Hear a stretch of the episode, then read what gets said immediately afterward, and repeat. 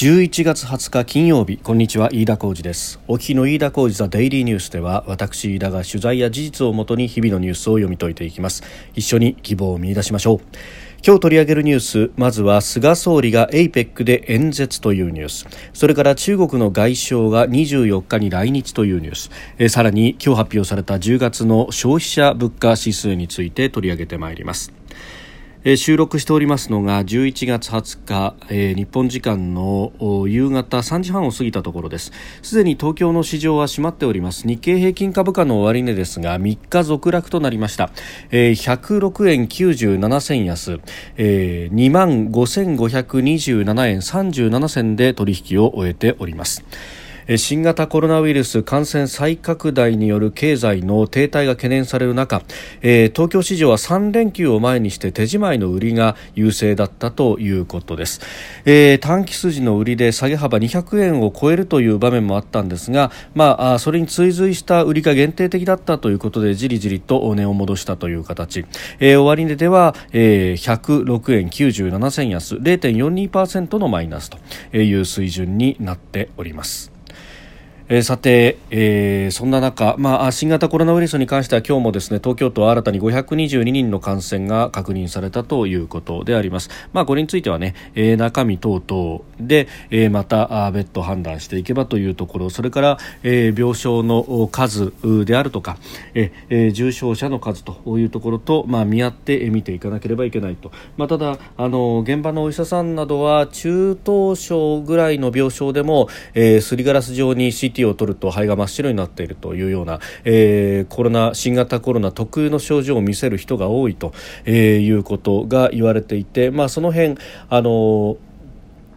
病床、隔離病床をきちんと作る等々の、まあ、現場への負担がだんだんと大きくなってきているということは、えー、意識をしておいた方が良さそうです。さて、そんな中ですが、えーアジア太平洋経済協力会議 APEC の関連行事で、えー、各国の首脳がビデオメッセージの形で演説を出していますけれども昨日は習近平国家主席の演説を取り上げました、えー、今日は菅総理大臣のビデオメッセージであります、えー、CEO 最高経営責任者との対話という、まあ、イベントでの、えー、ビデオメッセージということなんですが、えー、この中で、えー、環太平洋経済連携協定 TPP11 の着実な実施と拡大によって、えー、アジア太平洋平洋自由貿易圏の実現を目指すというふうに呼びかけました。まあ、あの総理は地域の繁栄の礎となるものが自由で開かれたインド太平洋だと、その実現にリーダーシップを発揮したいというふうに述べ、えー自由で開かれたインド太平洋構想、まあ、この意義を強調したということです。まあ、あの一頃このね、えー、表現にブレがあるんじゃないかというようなことも、まあ、言われましたけれども、まあ、こうして、えー、繁栄とそれから自由で開かれたインド太平洋というものをきちんと結びつけてということになると、まあ、あのただ繁栄するというのではなくてきちんと価値観を同じくするところで繁栄をするんだと、えー、繁栄の前提となるその条件というものを、えー、きちんと明示をしたとということで、まあ、あのこれは、えー、きちんとした一定の方向性を示したのではないかとあの国内でさまざま懸念がありましたけれども、まあ、あのそれに対しての一定の回答というものが、えー、総理自らの口から出たんではないかということは確かに歓迎できるところなんではないかと思います。で特にですね昨日あの習近平国家主席が、まあ、あの自由で開かれている経済というもの多国間での開かれた経済というものに中国もコミットしていくんだと、えいうことを言ってましたけれども、まあ、一方であの中国は国内が全く開かれていないという状況、えそれがゆえに TPP にも全く条件として入ることができないと。えー、いうことがあ昨日私も申し上げましたけれども、まあ、それに対して、えー、菅総理も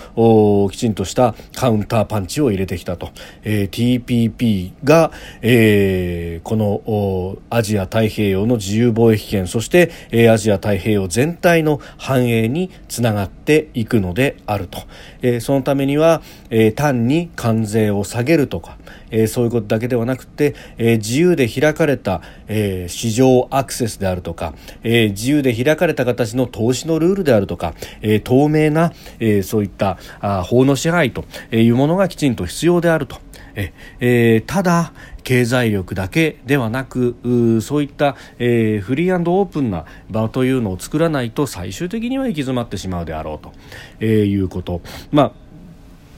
これがまさにえ、えー、自由で開かれたインド太平洋というものの、まあ、根幹の部分ということで、まあ、それをきちんと言葉にしたということそして、えー、広く各国に呼びかけたということは非常に意義があるのではないかというふうに思います。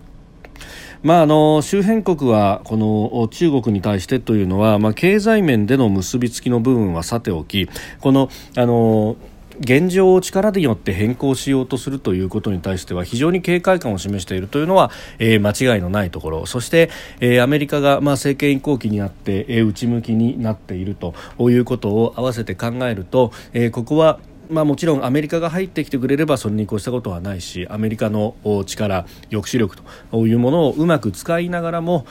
域内国もそれに甘えることなくお互いに連携していかなければならないと、まあ、ある意味そういうこう危機感を共有するという部分は様々に現れていて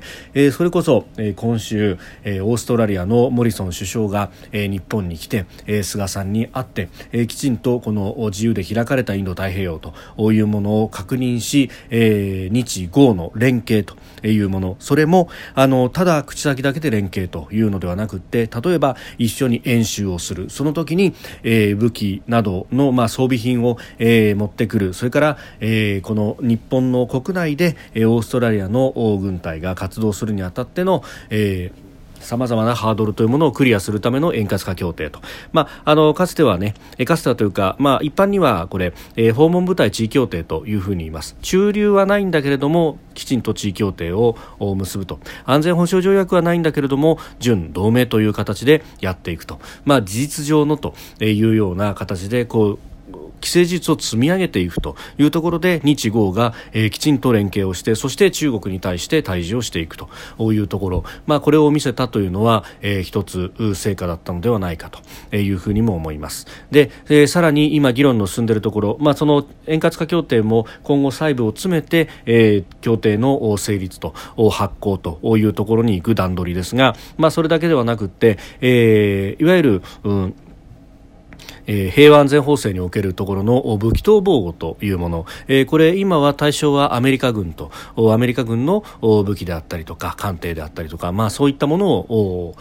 日本の自衛隊が、えー、防護をするということができるとされておりますがこれをじゃあオーストラリア軍にも広げる。あるいは、えー、その先には、えー、ファイブアイズ諸国イギリスというところまで、視野を広げていくということも必要であろうし、まあ、そういった議論も、現にオーストラリアとの間では、えー、詰める方向で進んでいるという報道も一部にあります。でそれだけではなくて ASEAN 各国との連携であるとかあるいは価値観を同じくする台湾との連携というものもきちんと取っていかなければいけないと。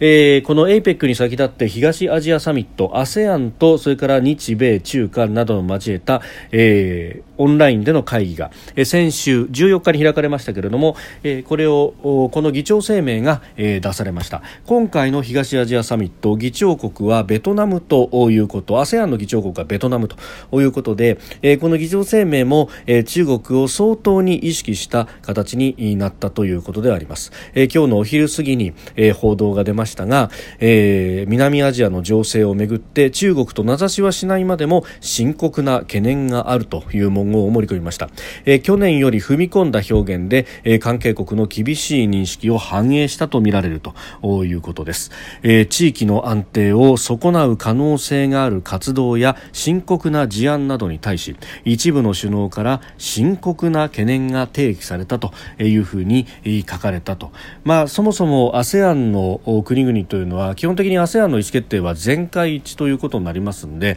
えー、各国各々の立場があるのでかなり玉虫色の表現になってあまり強い表現は盛り込まれないということが、まあ、前々から言われておりましたがそれにしては、深刻な懸念という文言が残ったと。いうあたりは、えー、かなり、えー、この議長国のベトナムの根回しであるとか深刻な懸念というものを反映したものでもあるし、まあ、これベトナムだけではもちろん動くものではありませんので、えー、それ以外のインドネシアであるとかマレーシアであるとかフィリピンであるとか、えー、そういった特に南シナ海をめぐって中国と、まあ、対峙的な関係にある国々の危機感というものがしっかりと反映されたものであったということが言えると思います。えー、そしてそんな中ですけれども来週ですね24日から25日という日程で、えー、王毅国務委員兼中国外相が日本を訪問するということを発表されました、えー、茂木外務大臣が発表しましたが24日に、えー、茂木氏と会談すると、えー、それからあ菅総理とも会談の見通しであるということが発表されております、まあ、新型コロナウイルスそれから日中間の往来の再開をめぐって議論ははするが、えー、日本側はまあ国コロナ対応が続いているので国賓来日問題は議題にしない方針だということであります。まあ、あの今、国賓の話というのを議題にしたところで日本側は、えー、到底応じるわけにはいかないし、まあ、その上、えー、世論的にもそれを許すような世論ではないと。え、いうこと、まあ、これをですね、えー、中国側も重々認識しているところがあろうかということは思います。まああのー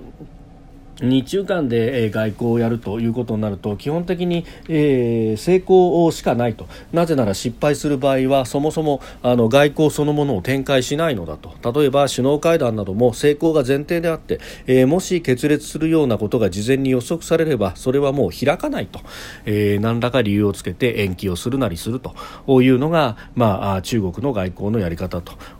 いうふうにされております。えー、ですので、まあ、あの王毅氏、えー、もともと菅政権が発足した直後10月の頭ぐらいに来ようかという話もあったんですが、まあ、そこにですね、えー、日米豪印の、えー、クアッドと呼ばれる4カ国の外相会談が入ってきたんで、えー、その前後に来るわけにはいかないと特にその直後とかに、えー、来て赤っ端を書かされるわけにはいかないということで、えー、王毅さんは早々に、えー、この日程を引き上げたということがあります。もともと王毅氏が、えー、この日程で来たいというようなことを、まあ、言っていたんですけれども、えー、早々に引き上げたと、まあ、これもあの成功が見込めないんであれば、えー、そのまま引っ込めると。なかったことにすると。いう、えー、中国の外交の一端が見えようかと。いうものですが、えー、では今回はというと、まあ、中身がない中で、えー、ないなりに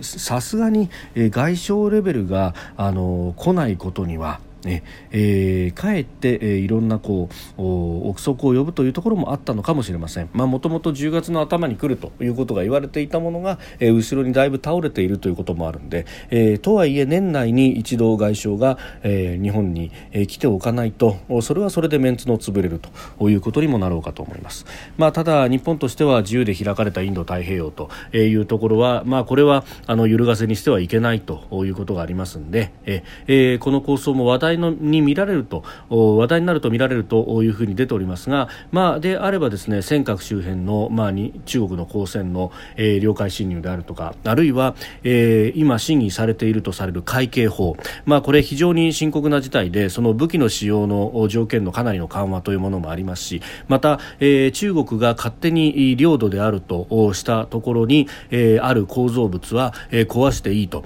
いうようなこともこの法律に書き込まれると、まあ、そうなると、えー、例えば尖閣諸島に今ある灯台のようなものであるとかも、えー、勝手に壊すというですね、え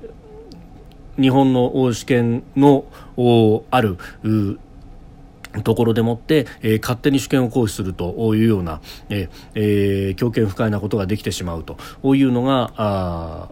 法案として審議をされていますので、まあ、そのあたりはきちんと、えー、聞く落とし前をつけるということはあ外相の責任なのではないかというふうに思います、まあ、もちろんね、えー、報道発表としてどこまで出てくるのかというのはありますけれども、まあ、ただ、えー王毅外相が来るんであれば、まあ、そういったところは聞くべきだし、まあ、聞いたところでですね確かにあの中国の共産党支配の国であるので、えー、この政府側の外交部というものの権限というのは、まあ、あまり大きくないと、えー、はされておりますが、まあ、さはさりながら何も言わないというわけにはいかないというところであろうと思います。えー、そして今日朝発表されましたあ10月の消費者物価指数であります、えー、生鮮食品を除いた総合の指数で前の年の同じ月と比べて、えー、マイナス0.7%の下落ということになりました、えー、かなり厳しいとでこの説明としてですね GoTo キャンペーンが、えー、その要因であるというふうに、えー、各紙が報じております GoTo で9年半ぶり下げ幅というようなですね見出しがついておりますが、まあ、これ GoTo のですね影響を除いた試算というのもしれっとこれ、えー、統計局は出しておりましてそれによると0.2%の下落とやっぱり下落なわけですよ。ということは GoTo をことさら見出しに取るというのは、まあ、なんというかそこに興味を引かせる目くらましのようなものということもあるんでこれはですねあのあんまりそこのミスリーディングに乗って見出しをつけるというのは、え、よろしくないと、えー、私ここでは何度も申し上げておりますがそもそも論として去年の10月の、えー、消費増税の後、えー、景気はすでに後退の局面に来ていてそれが、えー、コロナウイルスのショックによって完全に叩き落とされた状態になっているというのが、えー、この現実であろうと思います。まあ、そう考えるとですねすでに、えー、日本はデフレに足を踏み入れたというふうに見てもおかしくないぐらい、えー、7月が0%でしたがそこからはマイナス圏に沈んだまま、えー、10月は特にマイナスが膨らんだということになってますんで。でしかも GoTo の影響を除いてもマイナス0.2%ですから。え、えー、これはですね早急に手を打たなければ本当にデフレスパイラルに、えー、陥ってしまうということは目に見えているんではないかと思います。でちなみになんですけれども10月になってですね、えー、消費税の影響というのが、まあ、前年同月比だと、あのそれまではですね消費税が上がる前の値と消費税が上がった後の値を比較しますのでさまざまなところにばらつきが出ていたと、えー、いうことを申し述べておかなくてはいけません。例えばそのあの物価全体としては税率が上がった分だけ値段が上がったとされていますが一方で、えー、例えば教育費、えー、では、えー教育の無償化が消費税の増税を財源として行われましたので、えー、教育費特に、えー、幼稚園保育園などの費用であるとかが、えーだまあ、あそれから授業料等という項目がですね、えー、相当程度これ下がっていたと、まあ、なんといってもですねそれまで払っていた分がゼロになりますので特に公立に関しては。相当なあ程度のですねマイナス要因になっていたということがあって、まあ、これが取っ払われたんで、えーえー、その分ですねプラスになってもおかしくはないというような、えー、これ前月との比較をするとですね、えー、ような、えー、状況であったにもかかわらず、えー、前月比でもマイナスという数字が出ております、えー、ちなみに前月比では10月、えー、総合の値がマイナス0.4%、えー、生鮮食品を除く総合、まあ、これが、あのー、なぜか日本では中央銀行の、えー、目標指標となってますがこれもマイナス0.2%で、えー、諸外国で指標となっている生鮮食品及びエネルギーを除く総合であっても0.0%、えー、前月と変わらずというところになってますんでこれを見るとですね物価は全く上がっていないどころかもうデフレになっているということを考えた方が良さそうだと。非常に私は深刻に見ています。あの GoTo の影響であるからこれは一過性のものだみたいなですね、えー、誤った、えー、見出しがつけられていることが多いんですがそんなことは決してなくてもともと何度も申し上げますが消費税によって、えー、デフレマインドがかなりきつくなってきていた。実質上は物価が下がりつつあった。日本経済がさらにコロナでドーンと下げられてもはやマイナス圏に沈み、えー、それが GoTo だなんだということが、えー、言われますけれどもまだ、えー、そこまで物価を上昇させるまでの経済の下支えというものはできていないということ。要するにあの経済